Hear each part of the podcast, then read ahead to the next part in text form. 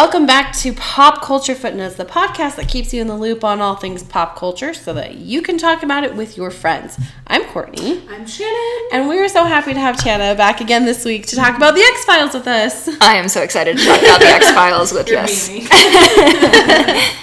Yeah, um, but before we get to that, we are going to do our Media of the Week segment. So, Tana, what have you been reading or watching or listening to this week? Uh, I am taking a trip down memory lane and uh, rewatching all of Psych, the Yes! TV series. So I watched it. My partner Josh has never watched it. Um, he'd maybe seen like one or two episodes. So we're watching it, and he was like so skeptical at first, and he loves it now, and I feel like so vindicated. Yes. Okay, Psych has a special place in my heart because when Andrew and I first started dating, um, the first time that we held hands was to an episode of Psych, like one of the scary horror ones. And then, um, and then right after we got married, it was like the summer, and neither of us were in school, and so we went out and bought the first season of Psych and just binge watched it. Aw. And then every summer afterward, we bought a season and binge watched it for the That's so cute. So yeah. Anyway, They also um, one of the best like spoof parody episodes in all of TV, I believe, was um, Dual Spires, which is Yes. a Twin Peaks inspired episode of Psych. So that was a good one. wonderful. Things to add to my list. Have you not watched Psych? No, I okay. I've seen probably the first two seasons of it, which I binged one summer when I was bored. so I don't know why I didn't Yeah. keep going on it. I like it. Yeah. It's very funny. Yeah, you should, you should watch the rest. Uh, general general uh, recommendation to all of our listeners: go watch Psych. Yeah. Shannon, what are you what are you uh, consuming with your Um, media? I'll say that I'm I'm obsessed with Maroon 5's new video. Yes. Um, to what is it, girl? Girls like you. Yeah, Is that what it's called? Um, it just has all these awesome ladies in it, and I really like it. Um, Gal Gadot, when she pops up there, something about Gal Gadot just makes me burst into tears whenever I see her. like, I there's problems maybe with Wonder Woman, but like she's just so awesome. But it has Beanie Feldstein is the other one because she's in Lady Bird and is like mm-hmm. just super awesome. But Yeah. it has all these activists in it. Mm-hmm. Ellen's in it. I don't. I actually like looked up an article to find out all of these women. Some of them I didn't know, and I'm like, mm-hmm. wow, this is so cool. All of these women they pulled into it. Yeah. So, yeah. I do love the ending of that movie with his uh, wife and daughter. I Yeah, know. it's So yeah, it ends with he, yeah Yeah. his model wife Yep. because he's Adam Levine. yeah. he would. Yep. Yep. cool. Uh, what am I? What am I doing? Um, I am reading 1984 this summer because I cannot believe I have gone this long in my life, especially since I majored in English. I've never read it before. really? Yeah, Wow. I know. This is I a good time to be reading. I know. I managed to get away with not reading a lot of things that I probably should have read. So that's part of why I do this podcast.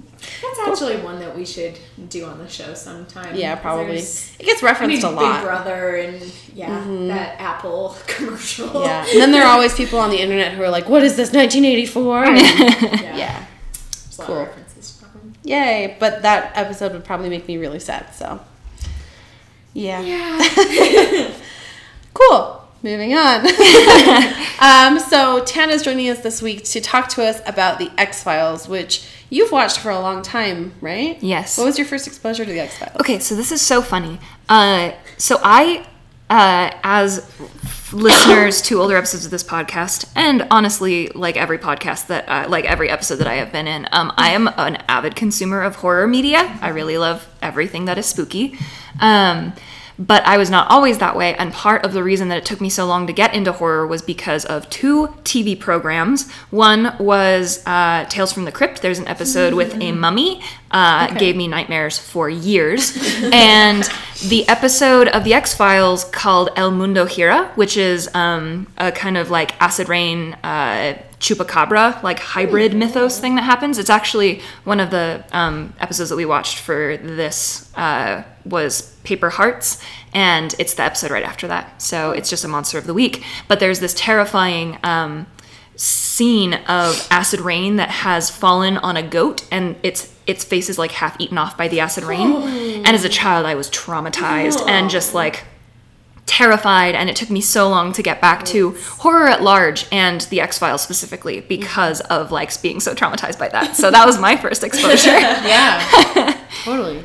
Shannon, what was your first exposure to the X Files? I watching it for this episode. um, I know that my parents watched it when it originally ran, but looking at the years it was on it since why I didn't watch it. I think a little bit young for it. Um, just, I mean, I've obviously heard it referenced a lot. My favorite recent one is Have you guys seen uh, The Big Sick? yeah Kumail Nanjiani. He has all these Pakistani women that are vying for his heart, and he they all know that he loves the X Files, so they all kind of mention it throughout the movie. When of them's like, "The truth is out there." Which actually, one thing that will I will probably mention again later. Kumail Nanjiani has a podcast called The X Files Files, uh, and he basically get, brings on a guest to talk about like main episodes of The X Files, their favorites, uh, and they're like really good episodes. So if you like Kumail and if you like The X Files, go listen to that podcast also. Nice. I'm gonna have to listen. to Yeah. that. Nice. Cool. Uh, for me, it was um, similar to yours.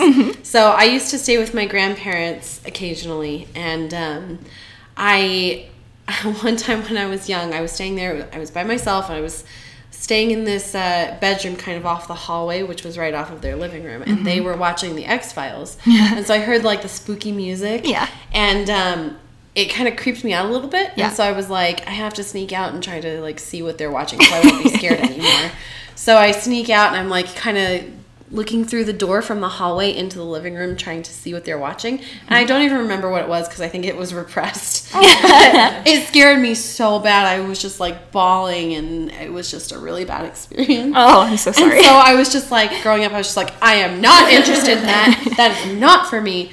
Um, now, as I'm older, like, I realize I'm more into horror now, thanks to you, actually. Yes. I'm like, I'm more into horror now than I used to be. I really like sci fi. So, and I like cop procedurals. Mm-hmm. So, watching episodes for, like, this week was my first exposure to actual X Files episodes. Oh, yeah. And I loved it. Yeah. Um, but yeah, and then before that, though, my only major exposure to the X Files was an episode of The Simpsons Uh-huh. from season eight called The Springfield Files, um, which is like a direct parody of Yeah. X Files. So, Oh, I love that so much. And it has Leonard Nimoy in it, so you know. Oh, Yeah, I feel like I've seen so often that uh, there's like a Simpsons uh, the screen cap that gets shared on the internet a lot of like David Duchovny um, showing his FBI badge like as Fox Mulder, and it's like him like shirtless lounging or something like that because he's like beautiful on his like FBI badge. So Yep. good Simpsons references.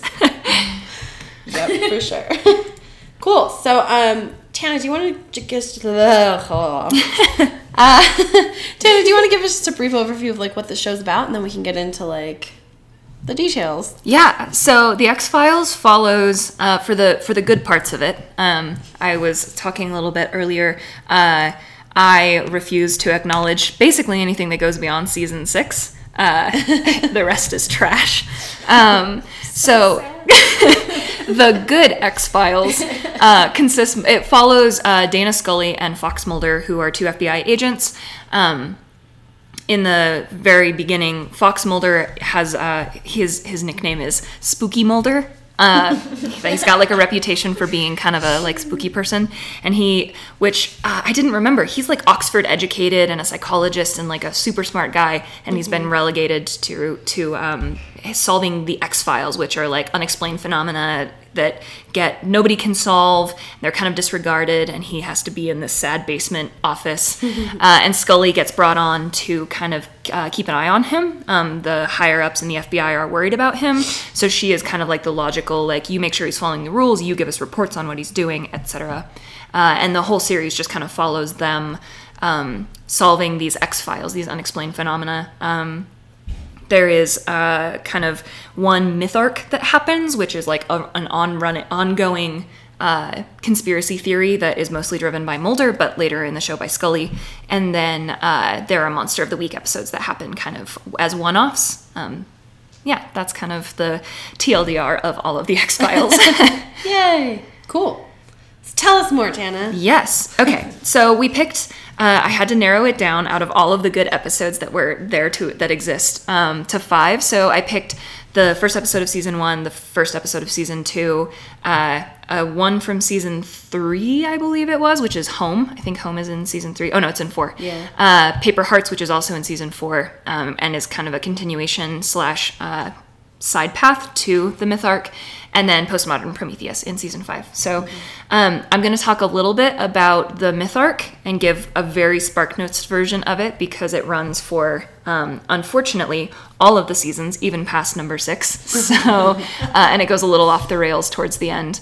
Um, but and then we can talk maybe a little bit more about the monster of the week ones since those will be a little easier to have conversations about i think so uh, as i mentioned in uh, the very first episode dana scully gets brought in to kind of be a watchdog on mulder. Mulder has a, a history of not following the rules.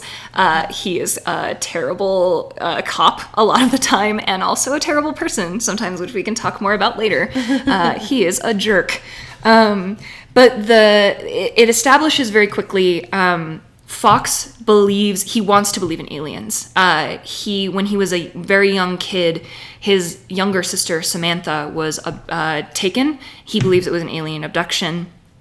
Uh, and his kind of ongoing purpose and pursuit, the place that he is often the most, uh, I guess, rule breaking and also vulnerable, is when he's in this myth arc trying to figure out who took Samantha. Do aliens exist? Is there a giant government conspiracy covering all of it up? Um, and Scully is this logical kind of. Uh, she was a med school person. She never practiced. Uh, she got recruited right out of med school into the FBI, and she is the kind of logical driving force behind like we're gonna follow this logically. Um, and the first episode opens up in, uh, I believe it's Oregon, and uh, these kids are being these, these kids all from one graduating class are being um, killed. And they have these little like marks on their back. And uh, the team goes up there to investigate uh, the team being mulder and scully uh, go up to investigate.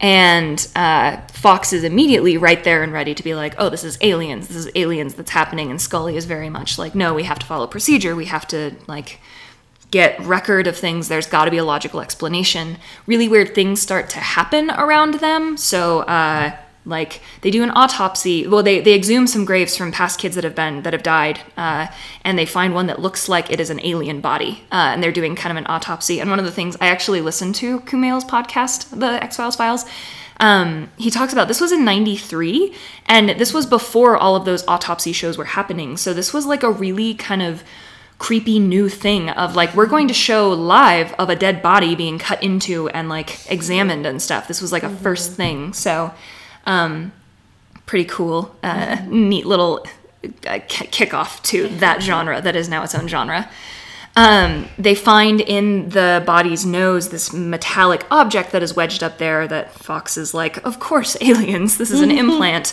Uh, and Scully's like, there must be a logical explanation, Mulder. Uh, which, by the way, this is the theme of The X Files. Uh, if you have ever watched Vines, um, there's a really great Vine that uh, I can show you if you reach out to me directly because it doesn't exist on the internet anymore, and I had to contact the creator to get a copy of it.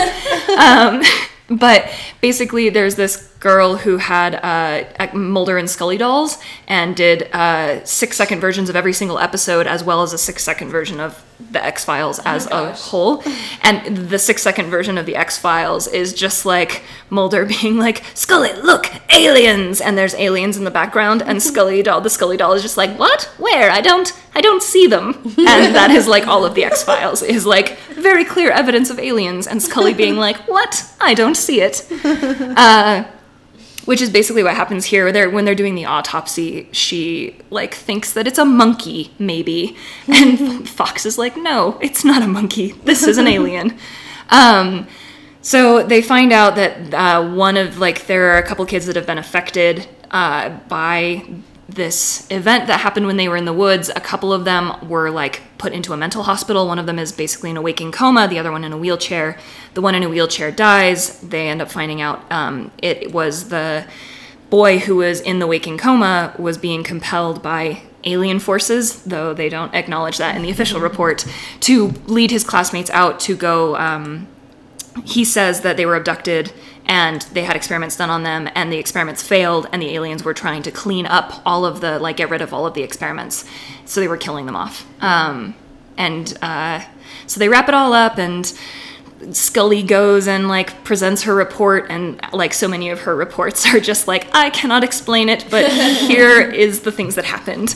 Um, and this honestly kind of kicks off the whole the whole um, myth arc of David Duchovny trying to prove. So one of the big things that happens at the end is uh, there's a fire and all of their like reports and stuff are burned.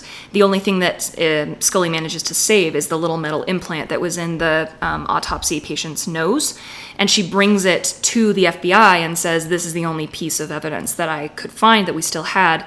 And they take it and put it in a vial, and we see. Um, the cigarette smoking man, as he will later come to be known, uh, put it like take the little vial and put it in uh, this giant vault full of other alien paraphernalia uh, at the Pentagon. So Top men. Huh? Top men. Yeah. That's an Indiana Jones reference. Oh. I haven't said that yet. So yeah, um, and what's actually really funny is that the cigarette smoking man becomes a huge player in the myth arc. He is kind of like the main villain that they are working against because he is like a representation of all of uh, what the government and the man is. and uh, he originally applied for or uh, auditioned for a different role, and they gave him a non-speaking role in this because they didn't think he was good. And then he had such a presence that they signed him on as one of the biggest figures in like the whole series. So, which is super cool. Um, so th- that kind of kicks off this thing of Mulder for the rest of the series is trying to find out what the government is trying to cover up. Uh, it happens very often that they get a hold of some alien. Uh, pe- like thing that proves aliens exist, and the government gets a hold of it and destroys it, or uh, like puts it away in its little vault thing. Because um, so we watched the season two opener as well, and in the season one finale, the X Files actually gets shut down. So they had um, in season one uh, an informant called Deep Throat who would give them tips and insider clues on what was happening. Uh, he ends up getting killed. Uh, they find an alien fetus in a jar, and um, Deep Throat actually gives that to the like government, and then gets killed because he knows too much. So that's how he dies. Um, and what they find out like as season in season end of season one and as season two progresses is basically that the government was doing experimentation with an alien virus to make super soldiers. So a big theme that runs throughout is uh, they encounter these recurring people who can shapeshift and are super strong and anytime they get injured their blood is toxic gas. So they are like very difficult to beat and if you kill them you also die maybe. Um, so it's like this ongoing thing. Um, that Mulder kind of stumbles into as he's just trying to find out like did aliens take my sister? He, they find out that there's this, there's this whole conspiracy about this program to make these super soldiers and there's another alien race that is like trying to fight off these super soldiers and maybe they're actually the good aliens and we don't totally know and the russians get involved. And um, actually season one or season two scully gets abducted by aliens and uh, she ends up with like cancer because of it but she maybe is immortal uh, because of other things that have happened in monster episodes. Uh, it is so intricate and good um, and it does definitely go off the rails a little bit towards the end. Uh, the first movie actually focuses a lot on this myth arc so leading up they end up in antarctica and find like a, an alien spaceship with a ton of aliens in tubes and containers and mulder's like yes i found it and then it gets like sucked into the earth.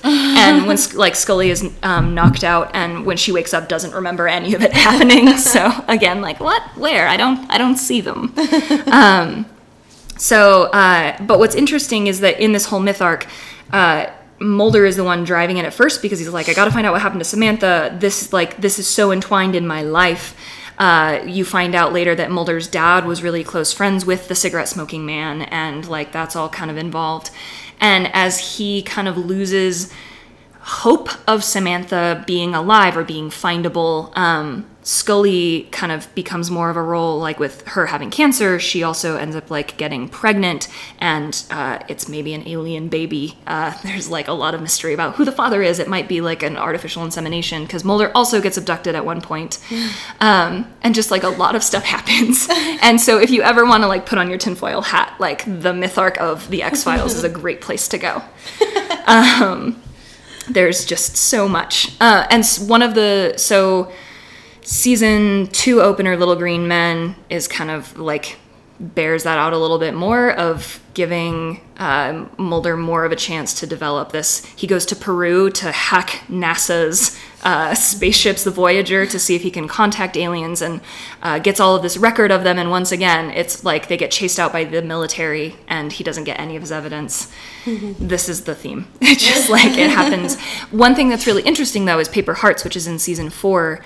Uh, so Mulder has been very uh, certain that his sister was abducted, and in Paper Hearts, he, the notion is posited that maybe she wasn't abducted by aliens, that maybe she was taken by this serial killer. Uh, his name is, I just have completely forgotten it. Something Roche. Yeah, Roche. Uh, he is played by uh, the tall Tim Noonan, Tom Noonan. Um, he's very tall and thin. I don't know. He's in RoboCop 2, the last action hero.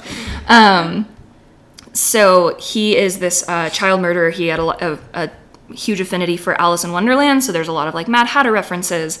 Uh, he cut out a heart, a piece of cloth from every like young child he killed, uh, and he Mulder realizes that maybe this guy took Samantha, and he goes and interviews him, and the guy plays off of that and manipulates him a lot and says, "Yeah, I did. Like you found like there are two more victims. Which one do you want to know about?" And like Mulder, he's like, "You have a 50-50% chance. Maybe it'll be your sister." And Mulder takes the chance and they're led to another body and it's not Samantha. So Mulder and they don't know where the last body is buried. Um so Mulder, it's like never really resolved. Uh, meanwhile, Mulder's been having these visions and falls asleep, and Roche escapes, uh, goes and takes another little girl hostage. And Mulder, at the end, is basically faced with the do I save this little girl now and shoot him and lose my chance at knowing whether Samantha was actually taken and, and killed by this man? Um, and he opts to save the little girl and kind of like let that go. So there's always still this kind of doubt of like, did like was Samantha that last little girl the last victim that they couldn't account for? Um, and that's kind of like I don't know. It hangs on for the rest of the series, and that's one of this is regarded as one of the best episodes uh, of the X Files because of that. Because it has been so like aliens, aliens, aliens, aliens, aliens, and then like a really hard. Uh, he had a chance to actually know if it was aliens or not. And I'm not aliens, but like know what happened, and he didn't do it. He saved another little girl in order to like not have it happen. So, uh, which is really cool because that's been like his driving force the whole time, and he has a heart and is good. Uh, so yeah, those are those are the three like kind of myth arc related ones that we watched. Uh, it goes so much deeper and so much darker, and if you are interested, you can watch more. But we can actually talk about the monster of the week ones now if we want, Yeah.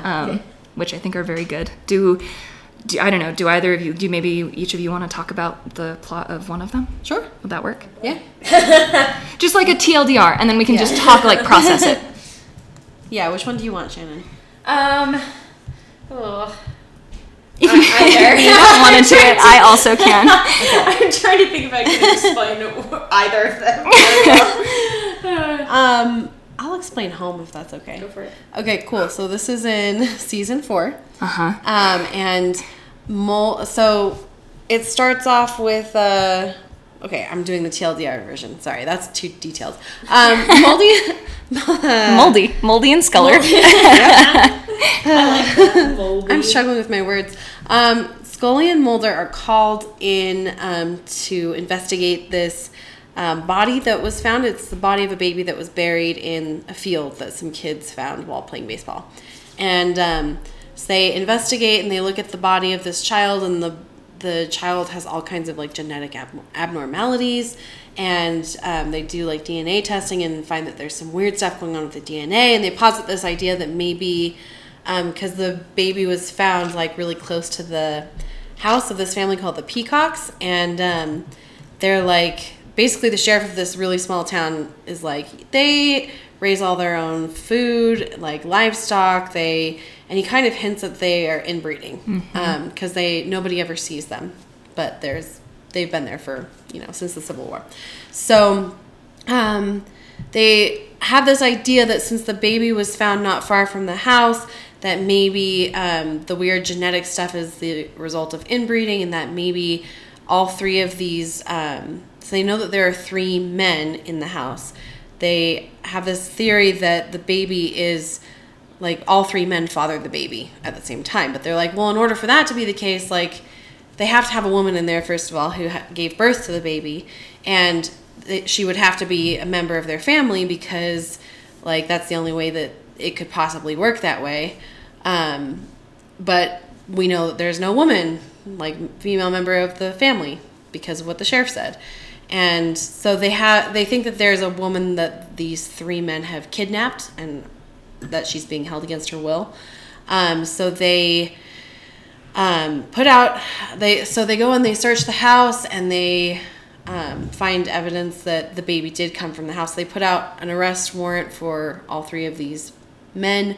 Um, and the local sheriff then is murdered by these three men so the deputy sheriff and mulder and scully go to the house to try to like arrest them and confront them and they've booby trapped the house and the deputy sheriff gets decapitated and uh, and anyway, so they managed to lure the three men out of the house, and they go in looking for the woman, and they find that basically these three men's mother slash, I, I guess she's the mother of all of them. Yeah. But um, yeah, so she's there, and she was involved in a car accident, and she's lost a bunch of limbs, and anyway, and she does not want to leave, and uh, they end up fighting with the three men, and two of them are killed, and then they turn around, and the third man and the woman are gone, and that's pretty much it, Yeah. right? Yep. Yeah. Okay. Yep. Yeah, Cool. that's that's it. That's Uh, it.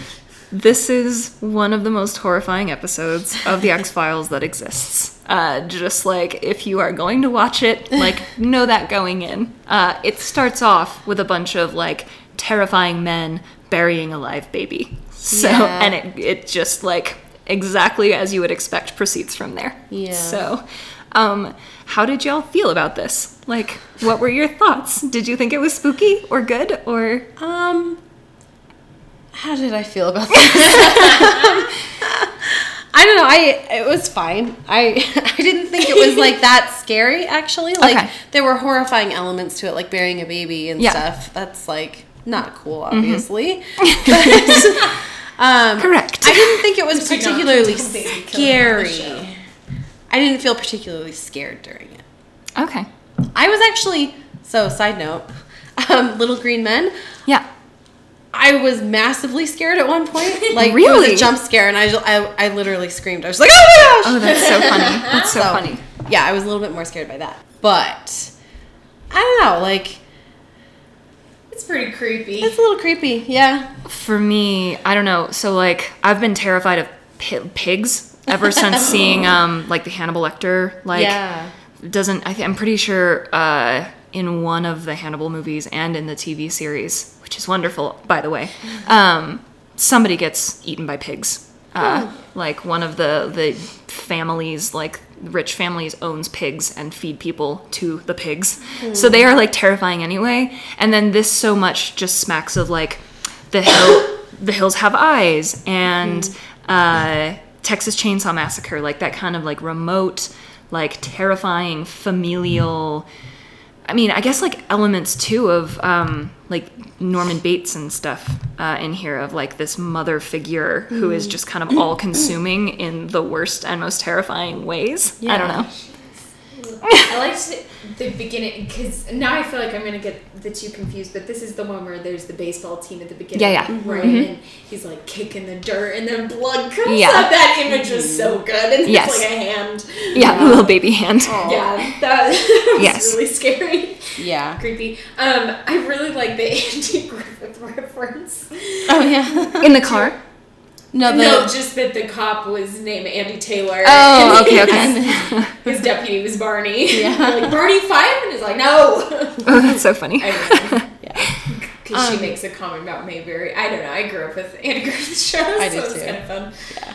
Um, one thing about so we kind of mentioned earlier that they buried the baby because the baby's competition to the mother, which I did not get from watching the episode. Oh, Um, sorry, go ahead. No, I was just I think what I I can't remember if I read it somewhere uh, or like like a commentary. I thought that it was the mom had a baby and it was a male baby, so the brothers killed it because it was competition for them Oh, to have the mother. Like they they were like it's that kind of like primitive of like the the boy babies get kicked out of the herd and the girl babies are used for making more babies. Um thing. That is what I've Oh. heard that it was like cuz it was alive when they when they Yeah. when she had it. Yeah. And they took it out and buried it because at least from what I understood it was not going to be a um baby that would make other babies. yeah. So Okay, interesting. Because I, and maybe this was just like, I don't know. Here's one thing that I was talking with Andrew about with the X Files that I don't particularly love because I do love like what we watched, Uh-huh. but they use really inflated language and vocabulary, Uh-huh. and sometimes that kind of obscures the meaning of what they're trying to say. Oh. And so, and I was kind of getting that with the two Monster of the Week episodes that we watched, and this was one of them. So I was like, I think I understand the gist of what's going on here, but like I didn't get that detail. I thought, and my maybe this was just like they were intentionally vague about it, Uh-huh. but my understanding was that the baby they buried the baby alive but they like when uh, scully was examining the baby Mm-hmm. she was like there are all these genetic abnormalities like there's no way this baby was going to live Mm. essentially and so i thought that they buried the baby because they were like this isn't a viable like oh child i guess i was like that's still not cool but uh Yeah. yeah I could see that, but I, I don't know. The thing that like they don't seem like the smartest family, like the That most like keyed in and able to like read that. Like just knowing them, I don't know that they would have been able to be like, this will not be viable within Yeah. ten hours or something. yeah that's true But but I I could have totally just constructed that. No, I, I feel like that is actually probably a better explanation. Um, but yeah, but yeah, I did notice that some of the episodes I was just like, I don't 100% what's go- understand what's going on here because Mm-hmm. the language is so like, yeah. yeah, that that does happen also which um kind of makes if you watch the x-files all the way through that is a trend not only in the monster of the week episodes in all of them In all of them. i would recommend watching it twice if you want to really understand the myth arc and the conspiracy that runs because there's a lot of like that of talking around or like referencing and you have to be like really keyed in to is what is going to happen yeah, so I was sitting there kind of going like, maybe I should turn on the subtitles. i just like to understand all of it yeah But anyway, Um, I also really love this one because there is that there's this like the scene at the end when or close to the end when Scully is talking to Mrs. Peacock. Uh, and Mrs. Peacock says like you're not a mother. If you were a mother, you would understand the pride and like the like how much you do for your children and that like Scully's reaction to that is like so poignant in the context of the rest of the series of her really wanting to be a mother and thinking that she's infertile probably because of this abduction and then having this kind of like magic alien baby maybe and like yeah so it's I this was really interesting about that because they bring it up earlier in the episode about Uh-huh. her being a mother and I don't know. It, Mulder calls her mom a couple times yeah, like but he also says like, "Oh, I've never really seen you as Uh-huh. a mother" or something, and she kind of seemed to react poorly to that. So Yeah. I was wondering what, yeah, what the background was. Because one one of the things that is so beautiful about Scully as a character is she is a very logical person. She's a doctor. She is all about like science and stuff. But you find out through the series she's actually ve- like very religious. She wears a cross in every episode. Um, and there is like a real internal struggle through the whole series with her trying to be like the logical and like doing things and also like the emotional of like I want to be a mom. I want these kind of like more sentimental things and kind of this internal strife with herself. And I think that this is like such an interesting episode in light of that, where she is going and trying to be logical and trying to um, like figure things out and approach it very kind of um, I don't know. Yeah, and like sanitize it, like make it this kind of bare bones thing.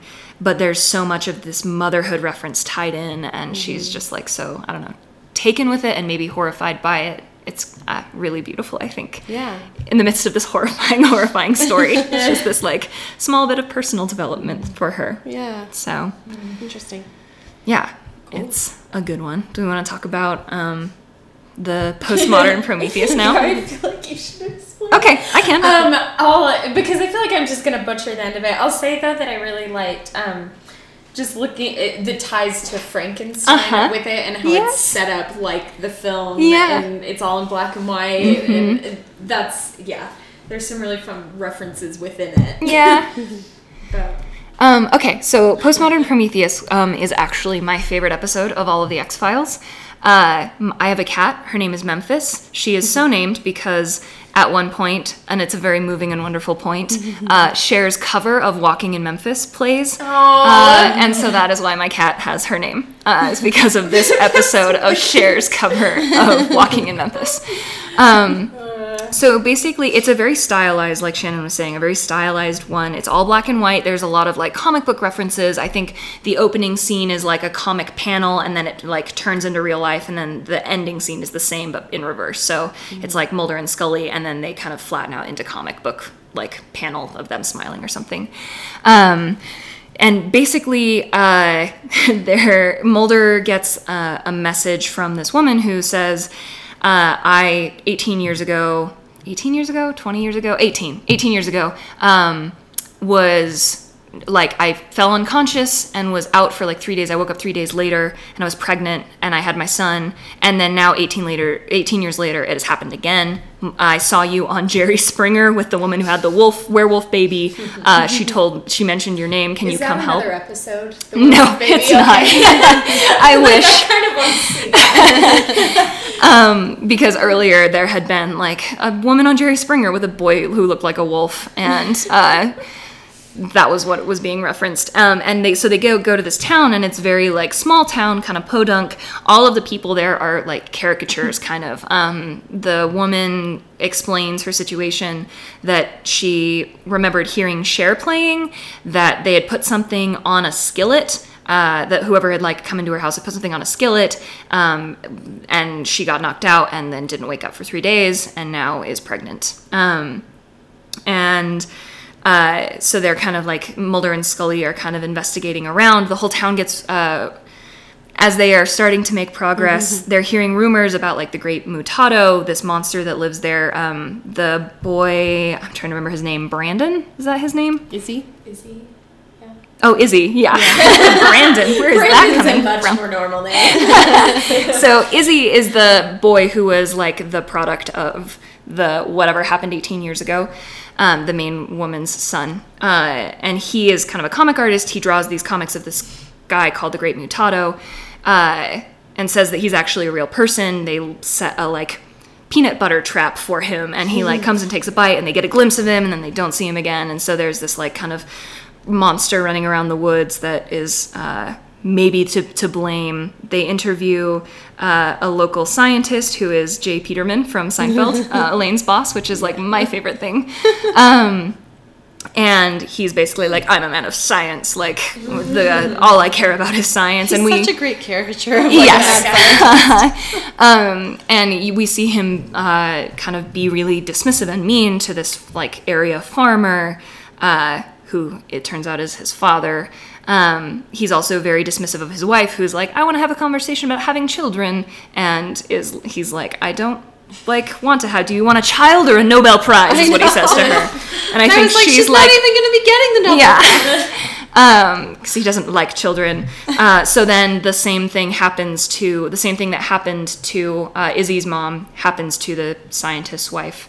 Um, she gets knocked out. Uh, wakes up pregnant. She's actually really excited about because she wanted a baby. But um, it's like also this. This is a very complex episode. Uh, I, I will, as as we get to the end, um, explain why I feel have so mixed feelings about it. But um, but there are also these great cutscenes of this kind of shadowy figure like dancing to Cher in in these like kind of smoky houses while the women are unconscious and you're just like very concerned uh, about it.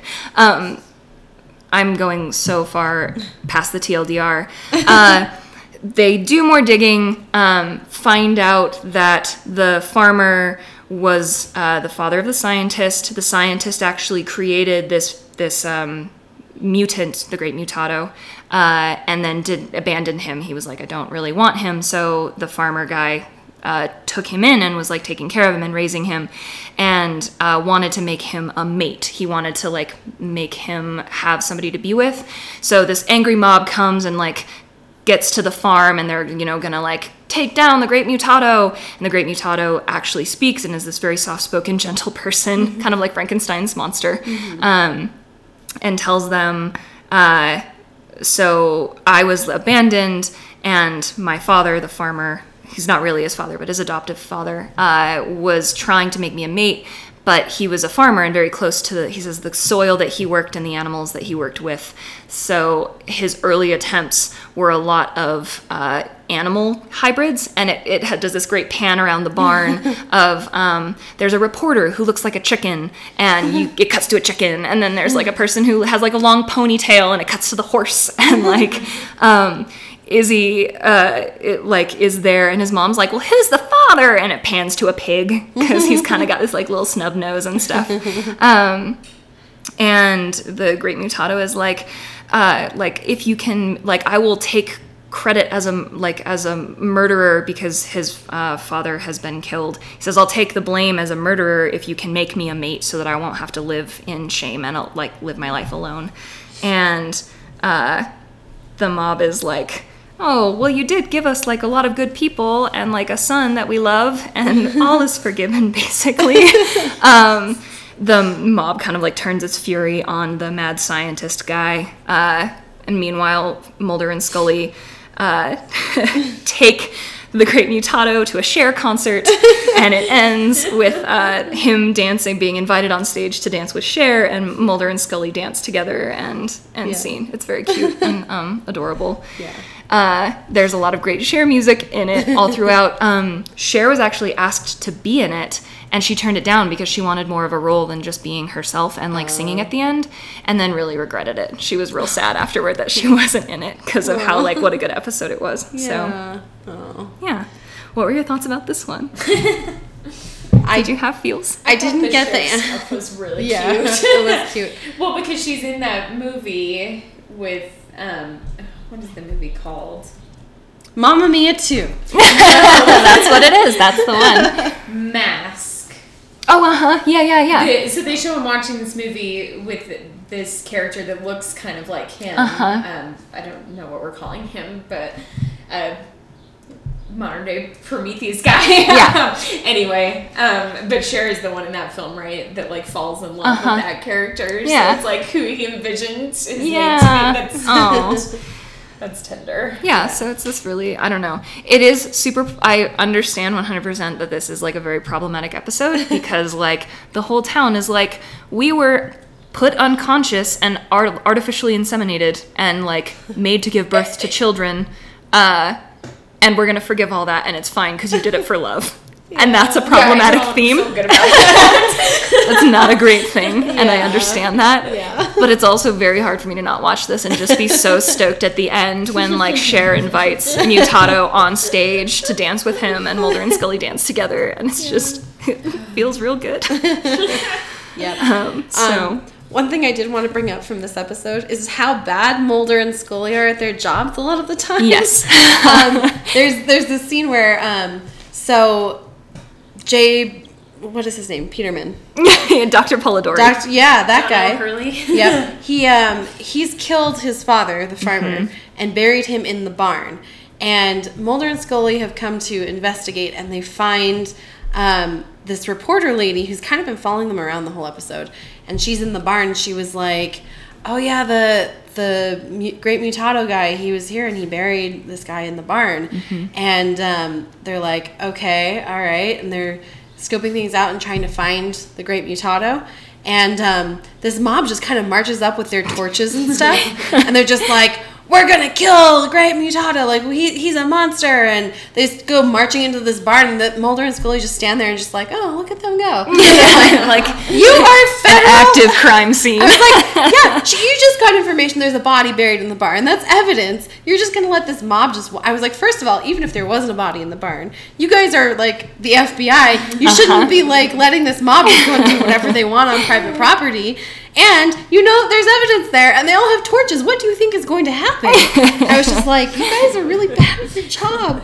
And yeah, and in Paper Hearts, like we talked about this before we started recording, but Mulder like punches the serial killer guy, uh-huh. and he's allowed to stay on the case, like no disciplinary action whatsoever. And then he like checks the guy out of prison, and like first of all, he didn't need the approval of his supervisor to do that. He just had to get a judge to sign off on it, which I'm like, I don't think that's how it works. Um, and then he takes the guy to Martha's Vineyard, and then he, the guy manages to escape and kidnap a girl. And his boss yells at him for a bit, but that is it. Like that, that's it. Like, he's still Yeah. allowed to be on the case. He's not suspended or disciplined in any way. And I'm like, dude, Mulder, you're bad at your job. You should know better than to do these things. Anyway, yeah. Yep. Otherwise. but yeah, that that scene with the mob, especially, I was just like, what are you doing? Yeah. Um, can I can I ask the question that I've been wanting to know after watching these episodes? Yeah. I what what happens between Mulder and Scully, and do they ever become a thing or have anything? Because there's like like every procedural sort of show Uh-huh. like this. There's like some tension, and it's great if they don't, but I'm curious if they do. Um, so there are a lot of kind of close calls. There is like a body switching episode where somebody takes like like somehow I can't remember if he switches bodies. He switches bodies with him, and he is living in Mulder's body basically. Uh, he looks like Mulder, and he's attracted to Scully, and they almost kiss. And there are several instances like that. Um, and I've heard I have not watched the second movie because I've heard so many bad things about it, uh, and there are kind of like more illusions there. But in later episodes, it is very strongly hinted at that when Scully does become pregnant, that the baby is not an alien baby, that it's Mulder's. So, but there is, and there is like, it's season six or seven or something, one on-screen kiss, and that's it. Like all the rest of it is just ten- like tension. like yeah, it's one of the reasons that like it works. I think is because if you were paying too much, there's so much else going on. I feel like having them romantically involved would complicate like weirdly a lot of things and they they manage so well to have this kind of like really good closeness throughout that you're like whether it's romantic or not like you can tell that there's like vulnerability and like real real affection for each other. I mean, even in the first episode, so they go out exploring and all of the victims have had these little weird puncture wounds on them. Um, that indicate that they were, you know, abducted and maybe experimented on. And they go out exploring and they have kind of like a bright light abduction kind of experience. And when Scully gets back, she's undressing and Field bumps on her back. And she immediately runs to Mulder and like asks him, What are they? And he looks and he says, They're just mosquito bites. Um, I got eaten up alive as well. And she just falls into his arms, just crying because like she was so nervous. And that's like the first episode. They this is their first case as a partnership. And she already just like trusts him so much and is just like, I don't know. I think that they do just such a great job from the get go of uh, showing just how much these two care about each other. And that's not to say that like Mulder doesn't. I mean, Scully doesn't get tired of Mulder because she definitely does.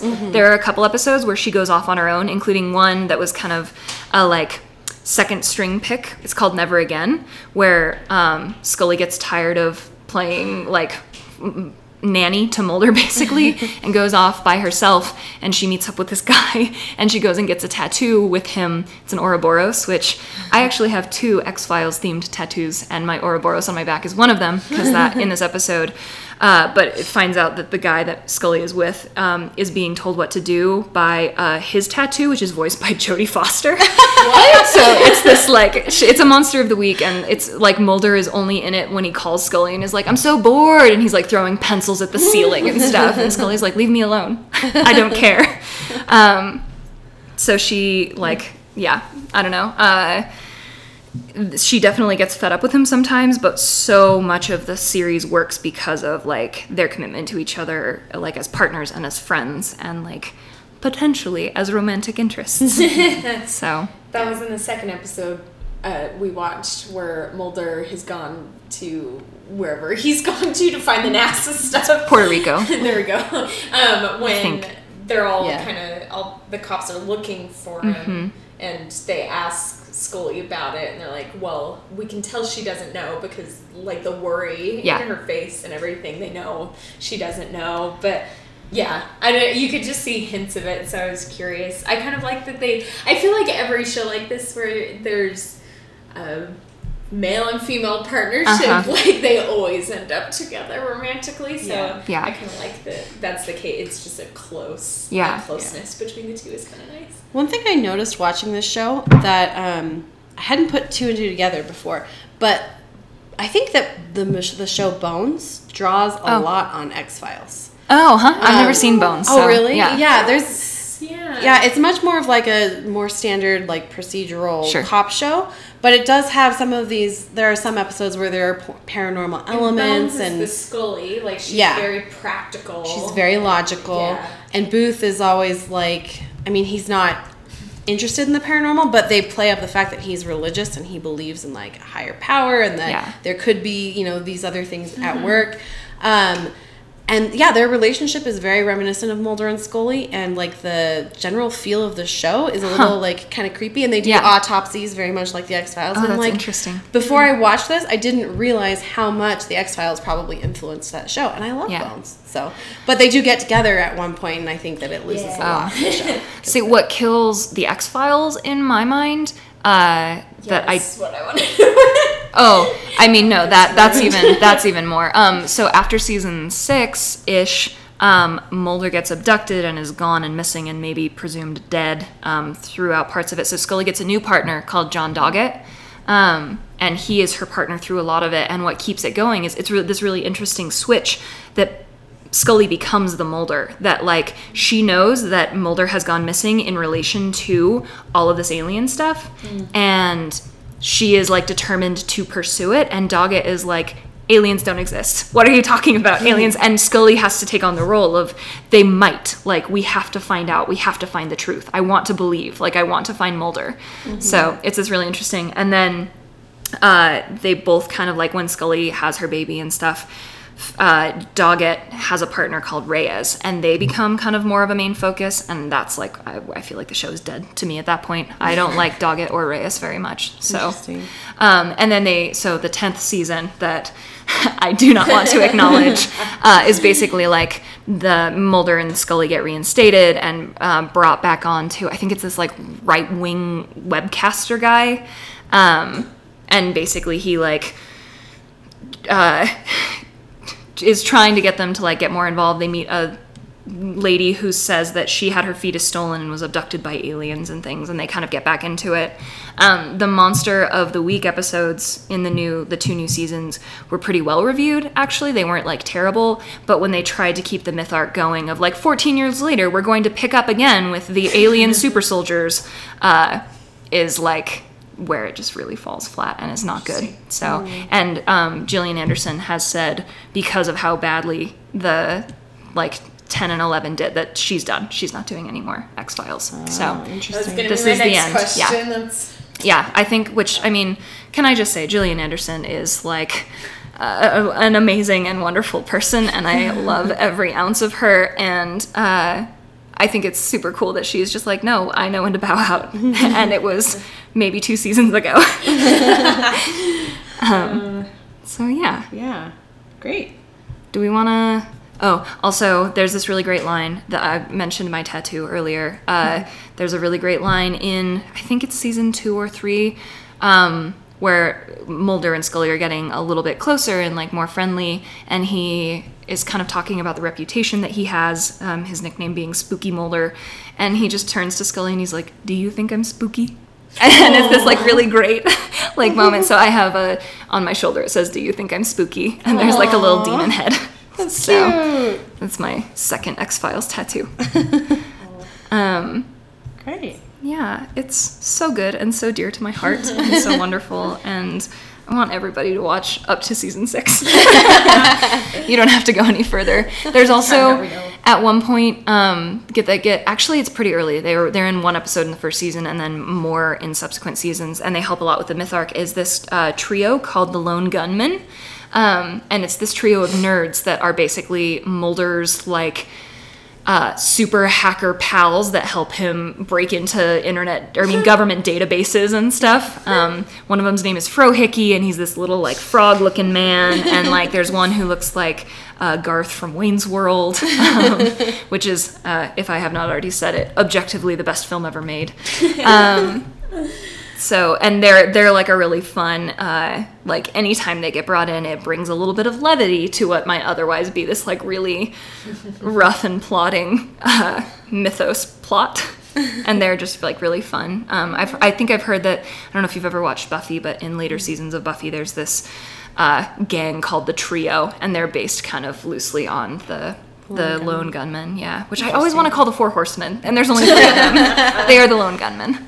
Um, so yeah, they there's lots of like uh, Skinner who was in the second episode. Um, the their kind of uh, boss basically with the glasses. He becomes a really big part of it. You love him a lot. He's just like a really good guy, which is part of why I like the the second episode so much. Is that the cigarette smoking man is kind of being a jerk to Mulder and. Uh, Skinner tells him to get out. He sticks up for him, and that's the first time that you know, like, oh, Skinner's good. Skinner's a good guy, and he's just good for the rest of the season. So, Yeah. her series. So, Awesome. yeah. Do we want to talk at all about? I mean, you mentioned already Bones, but like influences or like things that we feel or are tied to the X Files at all? I don't know if they're. Yeah. Yeah. um, Bones was my big one. Yeah. I I showed my hand a little early. No, that's okay. I think um, s- a lot of the like I think X Files paved the way for a lot of all of the other supernatural movies that have kind of or shows that have come since then. So Supernatural for one, uh, as well as um, was I thinking? Grimm? I feel like is the way it was kind of paved for it. There's a lot of just any of those episodes or any of those series that are kind of um, explain the unexplained type things. That's like originated here.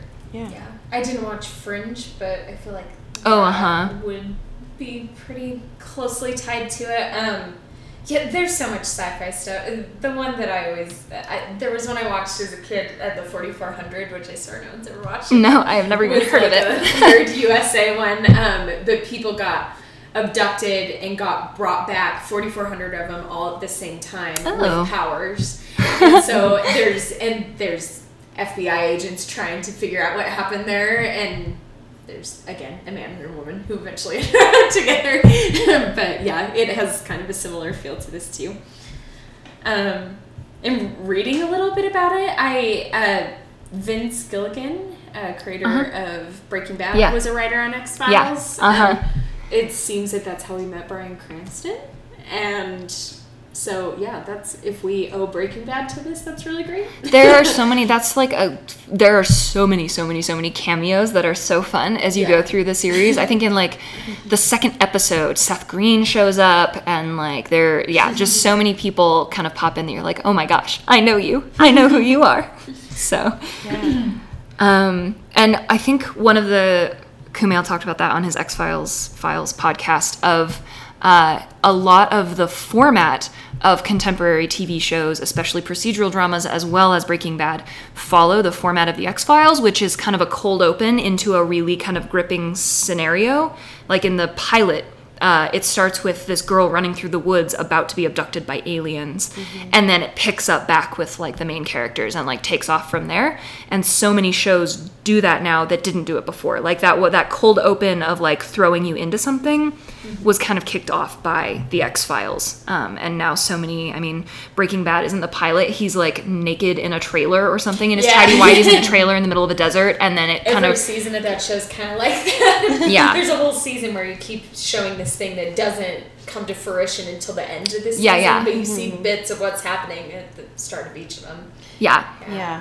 Wouldn't you say the monster of the week and then the like story arc that goes through also probably started here? That there's I mean I think Yeah. Bones I've only watched a little bit of that, but I feel like that's another one where they have cases each week, but then every so often you'll get an episode that goes with the larger story arc. Uh, yeah, there are a few like recurring villains in Bones. I don't think they have like they have larger story arcs in the show, but it's nothing quite like X Files where there's like a conspiracy and things like weaving around in the background until it mm-hmm. comes to fruition later. I actually feel like it's closer to the Doctor Who reboot in that sense. Hmm. Like the Doctor Who reboot, I think is directly influenced by the X Files in that hmm. like you have these episodes where there are things going on that are self-contained within the episode, but like little background things that you don't even notice the first time you watch them, and then at the end of the season or at the end of like one actor's reign as Doctor Who, all of these things kind of come together, and you're like, you've been building to this for two years. so yeah,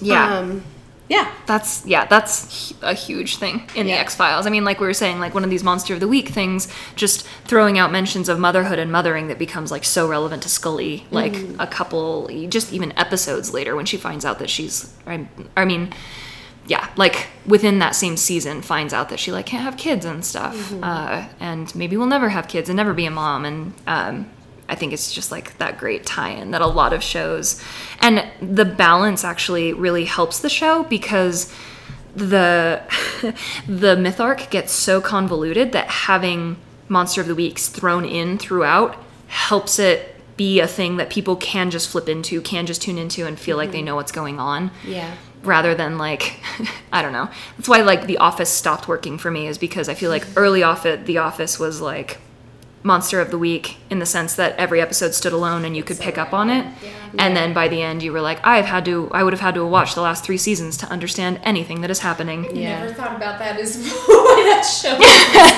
that's interesting. that's Yeah. that's why it stopped working for me personally is that Yeah. because it became just that and i think that even when it got a lot more kind of like regular i mean like when they were kind of transitioning in uh oh my gosh reyes and doggett uh, which by the way doggett is um in the terminator. He's like the the, the, the robocop guy. Uh so he, it's the guy who plays him. So that's a fun little like if you like him he's in it. Uh, but uh, I think that they do a really good job of balancing it through the whole series. And I mean, even in the 10th and 11th seasons, which kind of were a wash, the things that people liked were the, the one offs that they could kind of step into.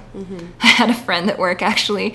So, uh, one of the episodes of the new season is about um, the Man- the Mandela effect. Do you have you heard of that? It's the thing where you incorrectly remember the past, and people think that the like universe has split into two realities because of it. So, um, if the the example that everyone uses is the Berenstein Bears, it's actually spelled Berenstain, A I N, and and there are people that like me swear up and down it was Berenstein, E I N, when they were like younger. Yeah. It's not, and it never was. But that's that's the Man- Mandela effect um, because one of the other things about it is um, that some people think that Mandela died in prison, and some people think that he did not. He was released and like died later or whatever, or is like still alive. And um, so like that split there are people that are really like this is how it was and now there is a multiverse and we live in one of the universes where that didn't happen or something like that. Um, there are a lot of really weird ones like the monopoly guy doesn't wear a monocle.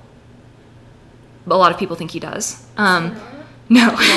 Yeah. There's like a whole buzzfeed list you can go through. Um, a lot of people think that there is a movie called shazam starring uh, Shaquille O'Neal.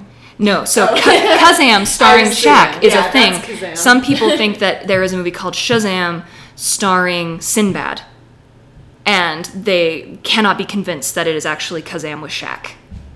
Uh, and that is like a split in the universe. Wait, I am remembering a movie called.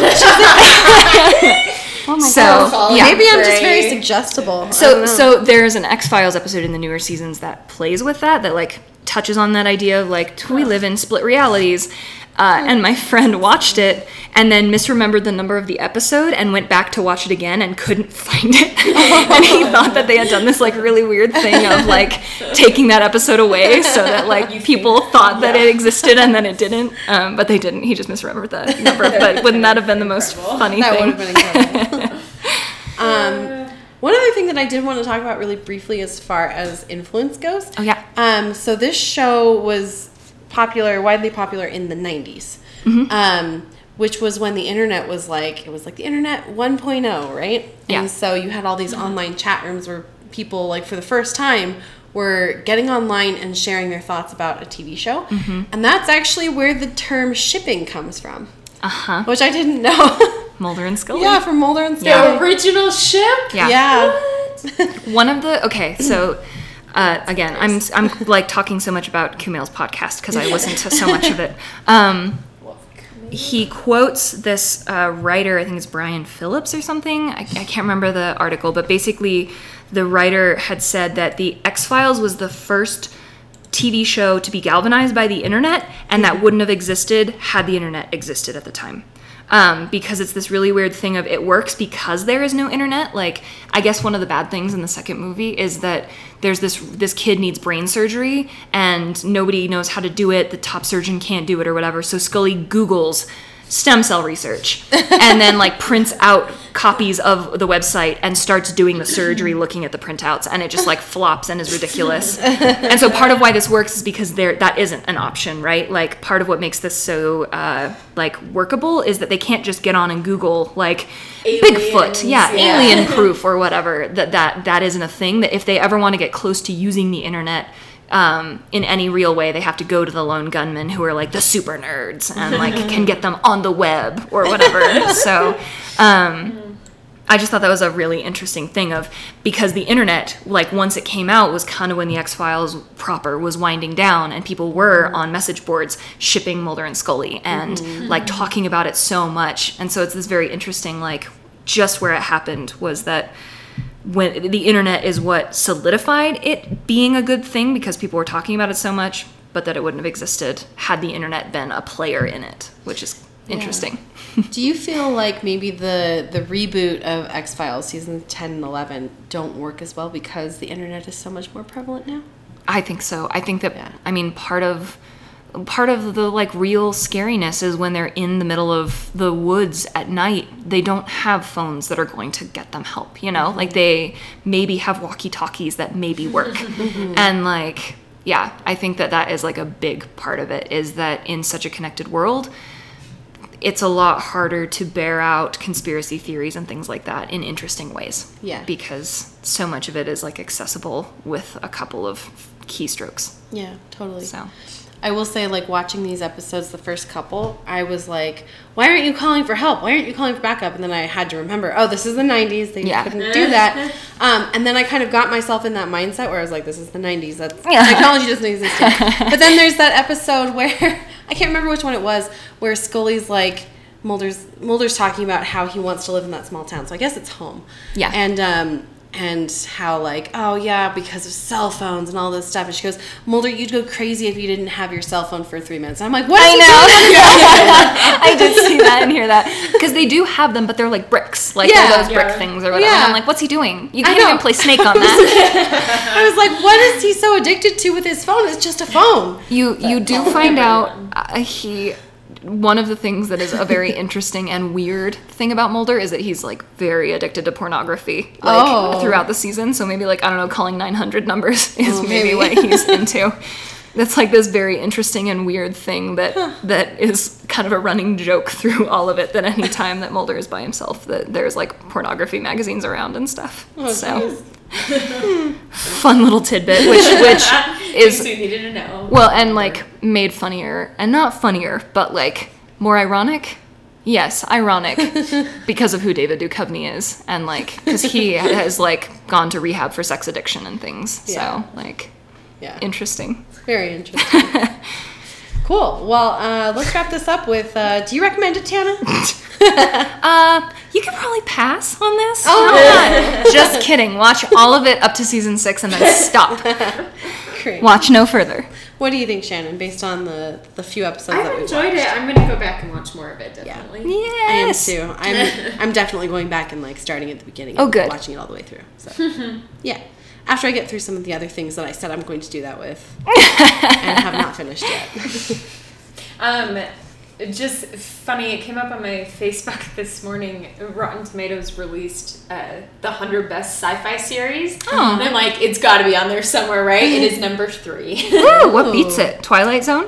um, Number two is Doctor Who. Yeah, Okay. We'll cover that too. And number one is Battlestar Galactica. Oh. which I haven't watched, so I guess I can't speak to. I feel so. Then Star Trek: Next Generation, and then the original Star Trek are four and five. Okay. Which I feel like.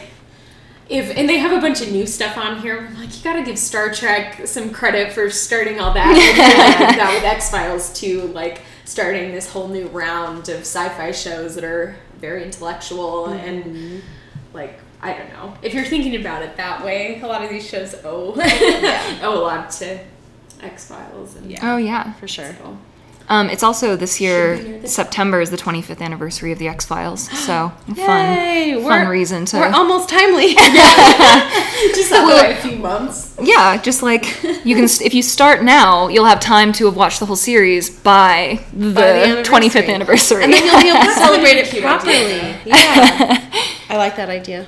um, yeah, I was. Uh, nope, I was gonna say something else about sci-fi things. Oh, just you. You. We should talk about. I mean, you should talk about at some point Battlestar Galactica. That's Yeah. like got really Mormon roots from what Yeah. I hear. So. Oh, hmm. One of the does. like main planets' name is Kolob or something. Like, yeah. Yeah, that's So- Of course it is. Bring an interesting take to it. Yeah, that's what I've wanted to watch. It's just some of these ones that are longer. it just feels so intimidating Yes. to start it on it. Yeah. So We are gonna have to do a Firefly episode at some point, though. Mm. That's see, short. I haven't seen Firefly.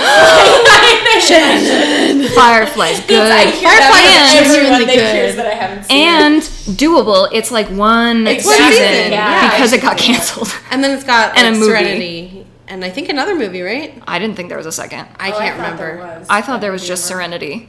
I can't remember. Anymore. Great. One season movie I can. Yeah, you Yeah, can you do did that. know that. Yeah. Cool. Well, we're gonna sign off. Uh, that's it for us this week. Uh, next week we are talking about. I I, do this every week. Yes, Hamilton next week. Yes.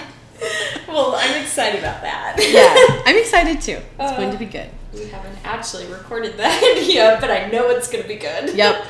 Yep, Oh. for sure. Great. Well, thanks for joining us. Um, as always, you can follow us on Twitter at PC Footnotes.